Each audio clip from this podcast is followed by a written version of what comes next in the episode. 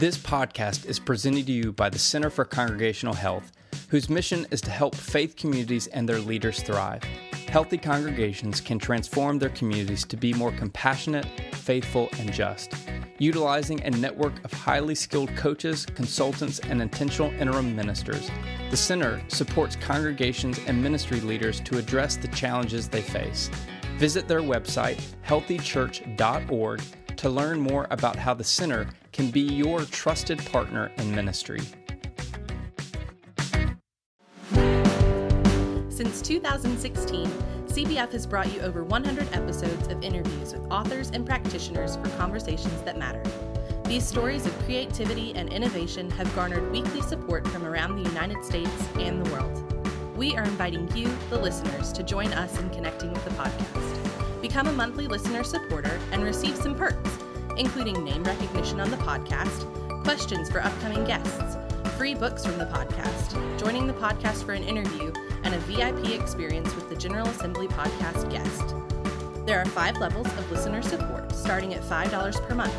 For less than the cost of a pumpkin spice latte, you will be featured by name on the weekly podcast episode. For more information and to join the community of listener supporters, visit cbf.net slash podcast support.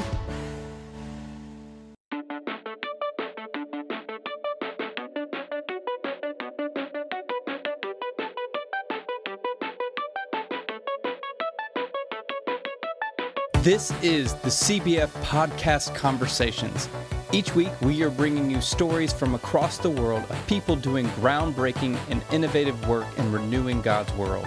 Ideas, stories, and creativity from practitioners, ministers, thinkers, authors, and more. I'm Andy Hale, your podcast host. We're excited about another year of delivering interviews worth your time, attention, and collaboration. This platform is not designed for you to listen on an island unto yourself. Share your insights, thoughts, and feedback from the podcast with us on CBF's Twitter, Facebook, and Instagram pages. We also want you to join the CBF podcast community through our CBF podcast listener support page at cbf.net backslash podcast support. We see you, Tucker, Georgia, Warsaw, Poland, San Francisco, California, and Sydney, Australia. First time listeners and long time listeners, we are grateful you are here for the conversations. And before we move on, we want to give a word of gratitude to our three annual sponsors the Center for Congregational Health, McAfee School of Theology Doctorate and Ministry Program, and the Baptist Seminary of Kentucky. And now, on to our conversation. Our guest for this week's CBF podcast conversation is Jared Byas. He's the co host of the Bible for Normal People. He's a former megachurch pastor and professor of philosophy. He has a new book out, Love Matters More. Jared, thank you for joining the conversation. Absolutely. Thanks for inviting me. So, we know the voice of wisdom behind the podcast, uh, but let's get to know you a little better. What would you want us to know about you behind your work? Uh, well, I grew up in a small town in Texas and come from a Southern Baptist background primarily, and then in Presbyterian. And so I think for me, importantly, uh, I grew up taking the Bible very seriously, and it was definitely a major part of of my upbringing and how I thought about myself and the world and God. And uh, then kind of had this journey uh, to different uh, denominations, different expressions of Christian faith, different parts of the country, uh, you know, Philadelphia, Arizona, um, Virginia, and so have seen a lot and have been able to uh, gratefully be exposed to a lot. So, as I mentioned before, um, you know, in the opener, you were uh, pastor of a fairly substantial church, uh, but now you write books and host podcasts. Walk us through that shift in your life.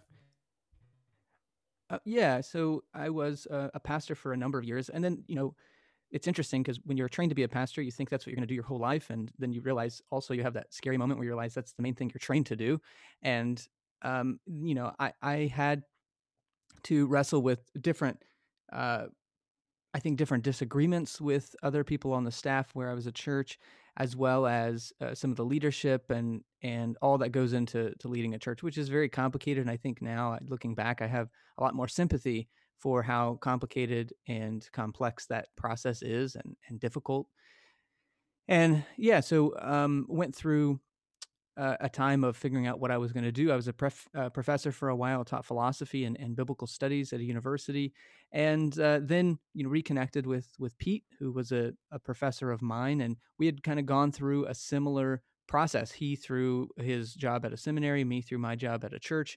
So we connected over figuring out this uh, what I think a lot of people now would call like a deconstruction process or a, a time of doubt and question, not just uh, theologically in terms of our belief, but also trusting uh, institutions and leadership and how how do we navigate this? And and the more i am a part of this podcast and, and writing these books and talking with people the more i'm recognizing those are intertwined and that's the pastoral work is it's not just in our heads it's not just beliefs but it's also relationships and those can't be separated a lot of times well, you know, you guys do this podcast together, and uh, I mean, it's it's pretty remarkable. Um, pretty much uh, anyone I talk to when, when I'm talking to them about what podcast you're listening to, of course they give the um, you know they're listening to ours, you know, wink wink, but um, you know they always mention y'all's podcast. So, what kind of fruits are you seeing from from your good work?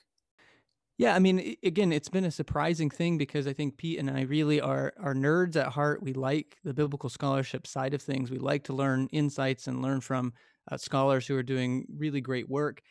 But I think the the fruit has been really this community of people who are starting to find a place where they can be open and people of faith to have questions about, whether that's science and faith and how those integrate and relate, or it's ethics and how the ethics of the Bible relate to some of the things that we're facing today, not just from a you know maybe the what's in the bible is a little questionable but also just is it relevant? And how do we help the bible be relevant for the things that we're facing today? And there's a community of people who feel that they don't have a place for that they, their church isn't a safe place for that their families aren't safe places for that. So we have a number of people who are on our. We have a lot of uh, different ways to interact as a community, and some of those spaces they ask very clearly and directly to, to remain anonymous because they don't want to be found out. And that's a, a sad realization and revelation for me that we have this uh, religion and this faith that's built on love, supposedly, and yet we have this growing number of people who are afraid to be themselves and open and honest about what they're going through and you know that's uh, i think a, sad indictment of of kind of where we've come in some ways and that's not to paint a broad brush or to be too generalized but i think there's a lot of people in that and uh, so the fruit has been you know we've stumbled into hopefully being a safe place for those questions and just letting people know it's okay just be you and you know faith is a is a journey. It's not a destination that we get to and then have to protect um, at all costs in our you know hold up in our uh, fortresses but it's a journey we're walking on and we take two steps forward and one step back and and that's okay. In the fall you uh, you released love matters more how fighting to be right keeps us from loving like jesus uh, this book is an invitation to rethink our insistent pursuit of being right at all cost to the neglect of how we treat, objectify, and scapegoat our neighbors. You wrote, Faith is not certainty in what we know, it's confidence in who we know. If we had absolute truth, we wouldn't need to have faith in God. Walk us through the inspiration for this book. Yeah, so the the book comes from having a lot of conversations over a lot of years, especially when I was a pastor, with frankly a lot of women, a lot of older women who, you know, I was trained to believe that what we believed was so foundational and so important. And we had to get our theology right. We had to get the beliefs right. And that was the heart and center of, of Christianity was we get our beliefs right and the most loving thing we can do is make sure that other people believe the right things because otherwise God will be mad at us or we end up in hell or, or whatever that is. And I had these women in, in my congregation and just throughout my life who resisted that. So I would come to them and I would try to tell them, plead with them, listen, you got to understand the nuances of whatever that happened to be predestination, whatever the hot topic of the time was in my own mind we had to be you had to be informed on that because it was really important and i had convinced myself step by step that each of these things were so important and everything tied together and they would just sort of wave their hand and say, you know, that's above my pay grade. I don't really understand all of that. And yet, when I looked at their life, they were often the most loving and caring and compassionate and Jesus like people in the congregation. And so there was a disconnect for me. I, I was had some cognitive dissonance. And I'm grateful that eventually what won out was this idea that maybe the getting the facts right and getting our beliefs right, not that they're unimportant, but they're actually not the goal they're actually a tool to something bigger and higher. And some people can get to that goal, which is to be loving and to love our neighbor as ourselves and love God with all our heart, soul, mind, and strength. They can get to that with less of the tools. They they have an intuition or they have a gift, they have an ability. And you know, I didn't. I, I kind of had to kind of figure it out and stumble along in that over a long time. But recognizing that truth is the is the not the goal, but the tool was pretty revolutionary for me just in my own personal life and my faith journey. In the book, you call readers to a, a nuanced life of love patterned after Jesus. Uh, define love for us. So in the book, I define love. I, I borrow from M. Scott Peck, or I, I, actually borrow from Bell Hooks, who borrows from M. Spe- uh, Scott Peck here, in that the love is the will to extend oneself for the purpose of nurturing one's own or another's spiritual growth. And that's what I think is important when we think about this is how do we extend ourself to nurture our own and or another person's spiritual growth. And that becomes the the beacon for which we identify and and judge our behaviors and actions and, and all of the things that we will put into uh, a life well lived. Uh, one thing is abundantly clear from from your writing and your argument is that it is grounded in scripture and and yet those that might push back on what you were saying would also argue that um, they're coming from a foundation of scripture um, so i asked this somewhat tongue-in-cheek but but who's right? Well and and you know to answer a little tongue-in-cheek the challenge with the bible sometimes is it might say various things and there we both might be right and that's part of the challenge of biblical interpretation is the wisdom to know how we interpret the bible and of course the, the great example of this is in, in proverbs chapter 26 which proverbs is in itself designed to be a little provocative in this way but we have these back-to-back you know proverbs that are contradictory answer a fool according to their folly lest they be wise in their own eyes and then the very next verse is don't answer a fool according to his folly, um, lest you be like him. And so the question is, well, which one of those, you know, what's the biblical way? It's like, well, those are both in the Bible. It, it takes wisdom to know which situations to apply, when, and where. So, you know, we have, but uh, with when it comes to this, though, I think what most people assume is there's this phrase in the Bible, you know, telling the truth in love, and that becomes, I think, the the proof text by which we then filter a lot of the rest of the Bible. And it's just one verse. And I would actually even argue there in Ephesians 4 because th- that verse was something I had to really wrestle with in the book and, and I had to figure out what the context was about. And in chapter 4 in Ephesians, we actually have another part of what we're supposed to do in love. And it's in chapter 4 and it's right before that actually. And it says that we need to bear with one another in love. And so it, the more I read chapter four, the more I realized that this context of speaking the truth in love was wrapped in a context of loving behavior and loving action and which one is the priority. See, for me, growing up, speaking the truth in love, the emphasis always fell on the speaking the truth part. And if you can do it in love, great. But in fact, we got so sophisticated that the most important part of love is telling the truth. So we didn't really have to do anything, quote, in love just telling the truth was the most loving thing you could do. But that's not how the Bible paints this picture.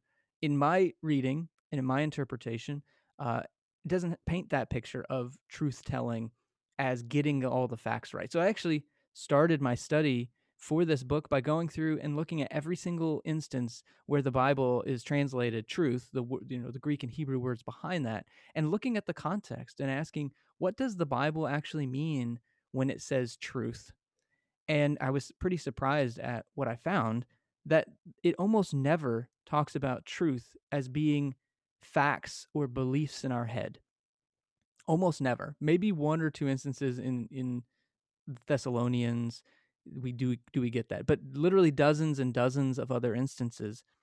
Truth telling is wrapped into concepts like faithfulness and trustworthiness, honesty, authenticity, commitment to doing good. These relational, ethical terms are how the Bible thinks of truth. Baptist Seminary of Kentucky offers multiple ways to pursue theological education, helping you learn and grow in your area of ministry. Not only the Master of Divinity degree, but our Pastoral Care Certificate, Rural Ministry Certificate, and Flourish workshops for lay leaders are offered virtually so that you can study where you are. BSK alumni are serving in many different capacities in and outside the church as ministers, counselors, missionaries, artists, musicians, nonprofit leaders, and many other creative career paths benefiting from theological education. As the official seminary of National Baptist Convention of America International, BSK is committed to working for racial justice. All students are required to take Black and Womanist theology as part of a Black church studies thread woven throughout our curriculum. Over 80% of BSK students graduate with little to no additional debt incurred from their seminary experience. Our flexible block schedule approach, the ability to study where you are, and the plentiful scholarship opportunities allow students to focus on training for ministry without the burden of accruing massive debt. Follow us on Facebook, Twitter, and Instagram, or visit bsk.edu to learn more about our areas of emphasis or to apply for one of our programs.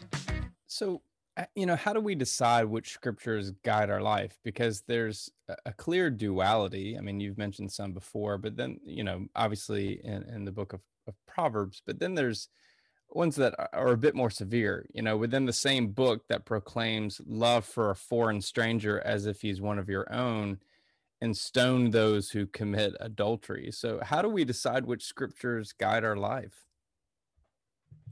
I mean, at the end of the day, we all have a, which I don't think uh, sometimes people like to admit, but we have filters that we read the Bible through.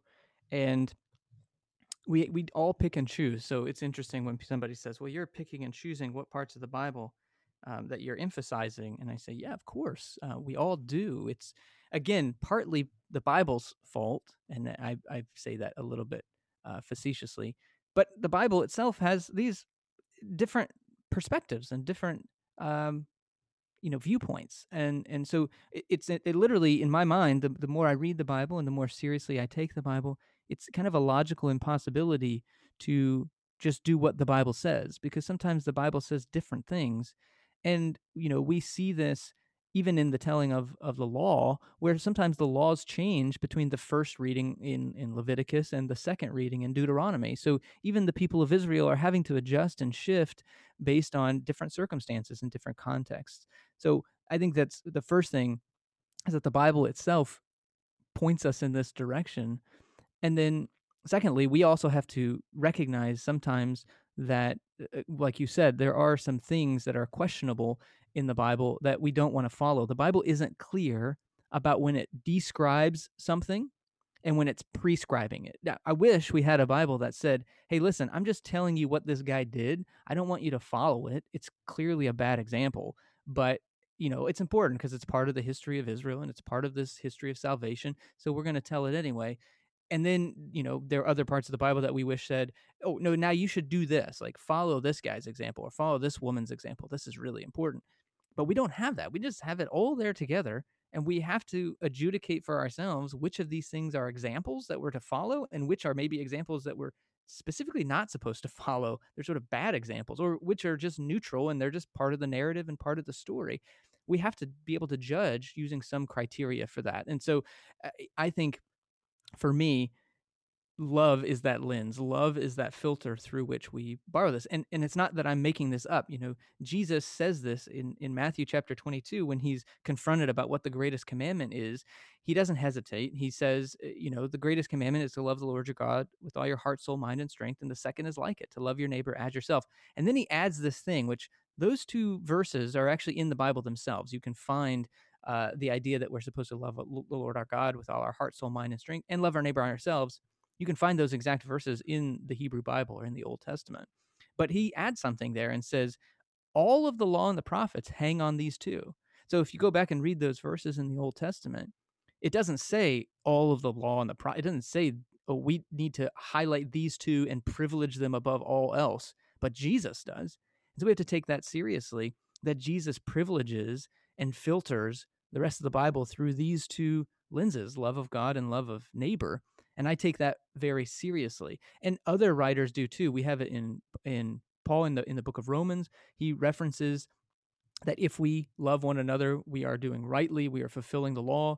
James also calls it the royal law of Scripture, um, this love your neighbor as yourself. And then we even get this in church history where St. Augustine in the fourth century, in his uh, book on interpreting the Bible well, he essentially says, listen, if you don't interpret the Bible in such a way that it builds up this twofold love of God and neighbor, you're actually not reading the Bible as you ought regardless of how quote right you are about it. It has to fulfill this law of love. So uh, there is a, a, a biblical and a church historical precedent. It's not some new age woo woo way of thinking about compromising with the culture and taking truth, uh, you know, and compromising it and making it relative and just having this touchy feely feel good kumbaya version of Christianity. It's baked into the Bible. It's it's baked into church history that love is the guide that we ought to be using for filtering how we read the Bible and also how we read the times and how we read our own uh, behavior and what we ought to do in each and every situation. So the difficulty of this is there's the the yeah but people. They might not be listening to the podcast, but they're certainly attending the churches that many of our listeners might be lay leaders or clergy in. It's the yeah but people that they they get what you're saying about love and all, but you know the Bible has these very clear statements, fill in the blank of cherry picked verse from Leviticus or one of Paul's laundry list of those who will not inherit the kingdom of God. Um, you know, what's at the root of their argument? Uh, is it fear? And, and, and if it is, how do we do spiritual formation to uh, the, the rock steady, by, you know, biblical quote unquote uh, rightness? Yeah, I think you hit the nail on the head. For me, in my experience, there is a lot of fear, but I'd maybe drill down and get more specific. And it's, again, I, I think we could talk about this for a long time. So I'm picking just one facet that I would be familiar with and have thought about is this fear of being excluded. We want to belong. We want to belong to the kingdom of God in the sense that we want to go to heaven when we die. We want to belong to this group of people that have similar beliefs to us, which are usually our family and close friends, our church community. And the thought, the the fear of being excluded from any of those communities is really great. And this goes back to what we talked about at the beginning that the the relational element of this can't be separated from the theological and the belief systems. And so if we can help people understand eh, the idea that they are loved and they belong regardless. I think we can start breaking down some of these walls and barriers because, you know, one of the best ways, for whatever reason, and I think it's unfortunate, the best ways for me to know, look at any teenage clique in a high school or middle school, the best way for me to belong is to exclude others. And that's a challenge because one, it, helps me to be the judge. I can stand over you and I can say, well, I know the criteria for who's in and who's out. That means I have the control, which means I'm going to be in because I'm going to make sure I'm going to do the right things to keep be in. And we set ourselves up as as judge and jury of who's in and who's out. And I don't think that's I don't think that comes from a hateful place. I think for a lot of us, I'm speaking of myself when I was this way, which I was for many years it was because I was afraid I would be excluded. And so I'm not trying to exclude people. I'm just trying to make sure that I'm in because I feel really insecure about that. The more I can accept maybe a God who includes and loves us unconditionally, as I think the Bible is quite clear on, there is nothing that can separate us from the love of God, as Paul says in Romans, then I can find that security and safety. I can let go of my need to ensure it, which for me feels very contrary to this gospel of grace. The idea that we have to do something to make sure we're in, and yet we say we don't have to do anything. But in a lot of the churches that I go to, you don't have to quote do any works, right? That's anathema. We don't want to do works. But we turn belief systems into works. Well, you don't have to do anything, but you do have to check these nine things off. And you have to make sure you believe those, which often just means you have to, if I ask you, do you believe this? You have to say yes. That's really what it means. It doesn't always have to be embodied in our everyday life. We just have to say we believe it. And that feels cheap to me. And it also feels anxiety producing. Um, we have these gatekeepers, and I'd rather us start with the idea that we're included and then work through that together in this loving way. Now, which I would say sometimes love is hard to express when it has to come out in terms of boundaries and discipline. And those are challenging and they're messy, but they're not easy and they're not black and white, which I think a lot of people like to make it out to be.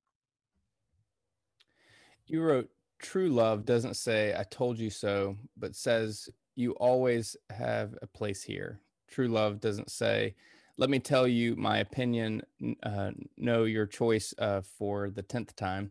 Um, you know the difference between right and wrong. I don't control you. I trust you. Um, take us a little deeper there into the the nature of this love that you're talking about. Well, ties to this idea that part of our definition of love, I think, needs to include the idea of freedom, that we're letting people be free. And um, tied to that is letting people make their own decisions, not feeling the need to judge those decisions, or I think a lot of times, again, it comes from a good place of wanting to protect, which as a parent, that seems to be a real struggle where it makes really good sense and good parenting to protect and to be very involved and to be very uh, connected to the decisions that my five year old is making and my six year old. Then it gets fuzzier when they're 11 or 12 or 13 or 16 but it's pretty clear by the time they're 25 or 30 that my children should be able to make their own decisions without coming to me. And at some point, love looks different. And we have to be able to allow our definition of love to evolve into allowing people to be adults where they can make their own choices, where I don't feel like I have to control them or shame them into right behavior, but can let them be themselves and to say, you always have a home here. You can make your own decisions. It's okay insofar as they're not adversely affecting me, then we need to have some crucial conversations, which we talk about in the book. But then the flip side of that, too, you mentioned also this quote, let me tell you my opinion of your choices for the 10th time. Is I think sometimes we feel like if someone's making choices that we feel are sinful or wrong or lead them down the wrong path or unhealthy, however we want to frame that, we feel like it's our personal duty to tell them that every time we see them. But again, I feel like that's not respecting adults' autonomy to make their own choices. They very well know your opinion if you've told them 10 times, and they disagree. And it's not my job then to, again, shame them or guilt them or inform them.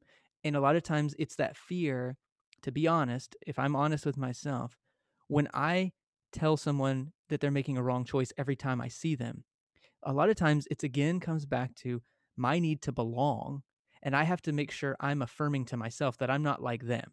As long as I tell you that what you're doing is wrong, I can still be friends with you because then I've made it clear that I'm not condoning your behavior. And not only is it for me, but it's also for the people around me. So if my friend comes up to me and says, Hey, why are you hanging out with so and so? Or why are you spending time with them? You know they do X, Y, and Z. I can say, Oh, I know, I told them. I'm I'm trying to convert them or whatever it might be. But the way I've the way of Jesus, I see, isn't one who's making sure that they know all the time what's going wrong in their life, but it's accepting them for who they are. It's not to say you can't stand up for what you believe. Sure, make sure someone knows your opinion on something, but do it one time and then move on and say, listen, you know I don't agree. I'm not going to bring it up anymore. I love you for you.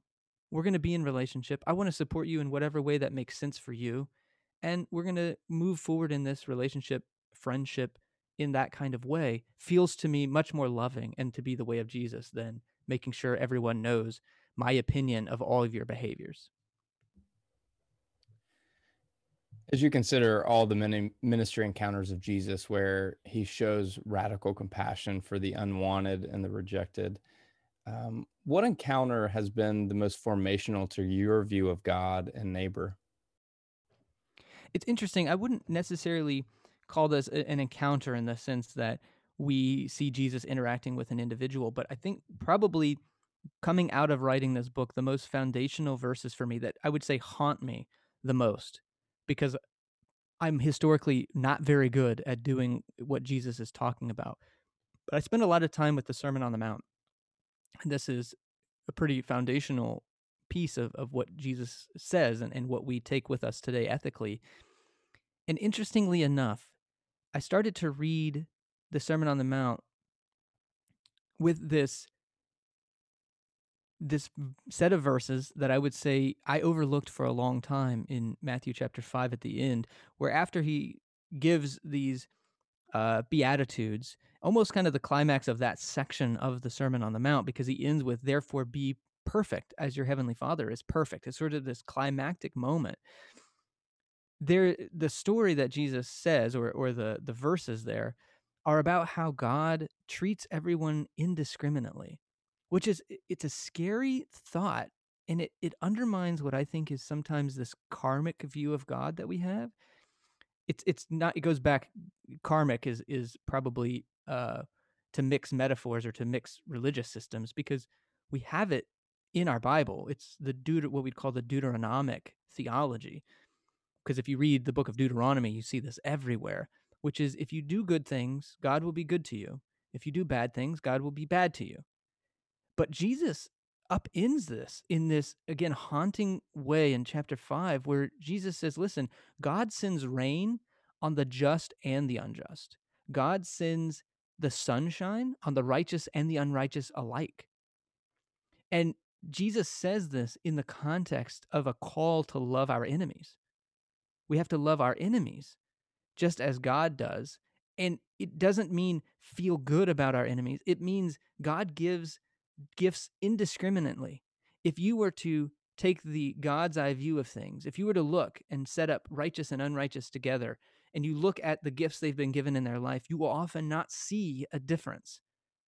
And what that meant for me is for love to take hold and for love to matter more, could I line up all the experiences of my life and could people point out the people that I agree with and the people I don't agree with, the people I like and the people I don't like based on how I've treated them? And if they can, I have not been acting like God. I have not been acting like Jesus. And that has been very foundational and transformational for me to see how discriminate I make it. And it doesn't matter if it's because of my belief systems or I'm standing up for what I believe, or if it's because of my fear or my disgust or my discomfort with people who aren't like me. None of that really matters because the call is to treat people indiscriminately, to love our enemies the same as we love our friends, and to do that because that's how God acts toward us. So that was, I think, for me, that's been a transformational set of verses as I've walked through this uh, journey of of letting love matter more. And, and I want to be clear, I have historically been very bad at this, which is also a motivation for writing the book. Uh, I'm not at all trying to be high and mighty. I'm stumbling along in this just like everyone else and trying to learn as I go. As you know, Sunday mornings at at said church can be one of the most exclusive hours in America. Um, for those listening to this that are part of a church that's just they're just not there yet, uh, what's your advice to them? This, you know, I'm part of a I'm part of a Mennonite church, and one of the words that we use as Mennonites that I hadn't learned a lot before, but have begun to really appreciate is is forbearance. It's a value of the Mennonite church. Forbearance is the fancy way of saying exactly what Paul says in chapter 4 of Ephesians before he tells us to speak the truth in love, and that is to bear with one another, to bear each other's burdens. And that has been a powerful idea for me. How might we in our congregations bear with one another's burdens, the burdens of doubt, the burdens of disagreement? How do we how do we bear with those together? Not how do we ignore them? I was a part of a congregation, I was a pastor, I was one of five pastors where we clearly came from different traditions, but we didn't talk about it. we didn't talk about our differences and we called that unity. I would call that uniformity. Unity for me is where we can be in that messy middle, where we don't have to come to any conclusions because the point isn't to come to a mental conclusion. The point is to bear with one another and love in the midst of our disagreement. And I think that's the task. That's the vision I'd like to set for churches is how do we love each other in the midst of disagreement? Not how do we walk through this, make a stand and make sure everyone who disagrees with us eventually leaves. But how do we bear with one? How do we become that city on a hill for the rest of our country where people would be astounded and surprised to know that we have different political viewpoints.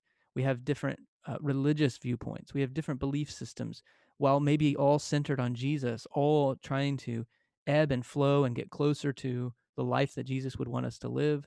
Uh, but there are differences. And to have people learn and be shocked and surprised, I think, in a good way, that we can hold that tension in loving community would be, I think, a very powerful witness and something I think our country could really use as we would be maybe a prophetic witness to uh, to the way of Jesus. So, all that to say, I think that's what I would want us to work toward is this forbearance. And again, that's not uh, that's not authoritarian. That's not uh, you can be here as long as you keep quiet. That is full expressions of our disagreements, but full expressions with grace and compassion and love and forbearance. And I think that's really tricky. I think it takes a lot of practice on every individual's part. It takes a lot of self awareness, growth in compassion, understanding our own shadows, our own fears. It takes maybe a lot of therapy. I mean, it takes a lot of work to get to the place where we can be in that kind of relationship just with a few people we love, much less a whole congregation and community. For those that want to stay connected with Jared, visit jaredbyas.com. Follow him on social media. Of course, go out and purchase Love Matters More wherever books are sold. Jared, thank you for calling us to a truth that is always wrestling between being and becoming, between who we are and who we want to be. Well, thank you so much. Thanks for having me on. I really appreciate it. This podcast is presented to you by McAfee School of Theology at Mercer University, who exists to train ministers who inspire the church and the world to imagine, discover, and create God's future. Located in Atlanta, Georgia, the McAfee School of Theology offers doctoral and master's degree programs, including a fully online Master of Divinity degree, the only fully online MDiv offered by a national research university. You can visit their webpage, theology.mercer.edu, to learn more about their programs and scholarships. Okay, that's it. That's our conversation. If you want more, be sure to subscribe to CBF's podcast on all major platforms, including iTunes, Spotify, SoundCloud, and Google Podcast. Don't forget to like and share this episode on your favorite social media platforms. Be sure to support our annual sponsors by visiting their websites. Again, that's the Baptist Seminary of Kentucky, the Center for Congregational Health, and McAfee School of Theology's Doctorate of Ministry program. Check out cbf.net for more information about our church starters, field personnel, advocacy work, and much more. Oh, and I don't think we've mentioned this, that you should join the listener community at cbf.net backslash podcast support.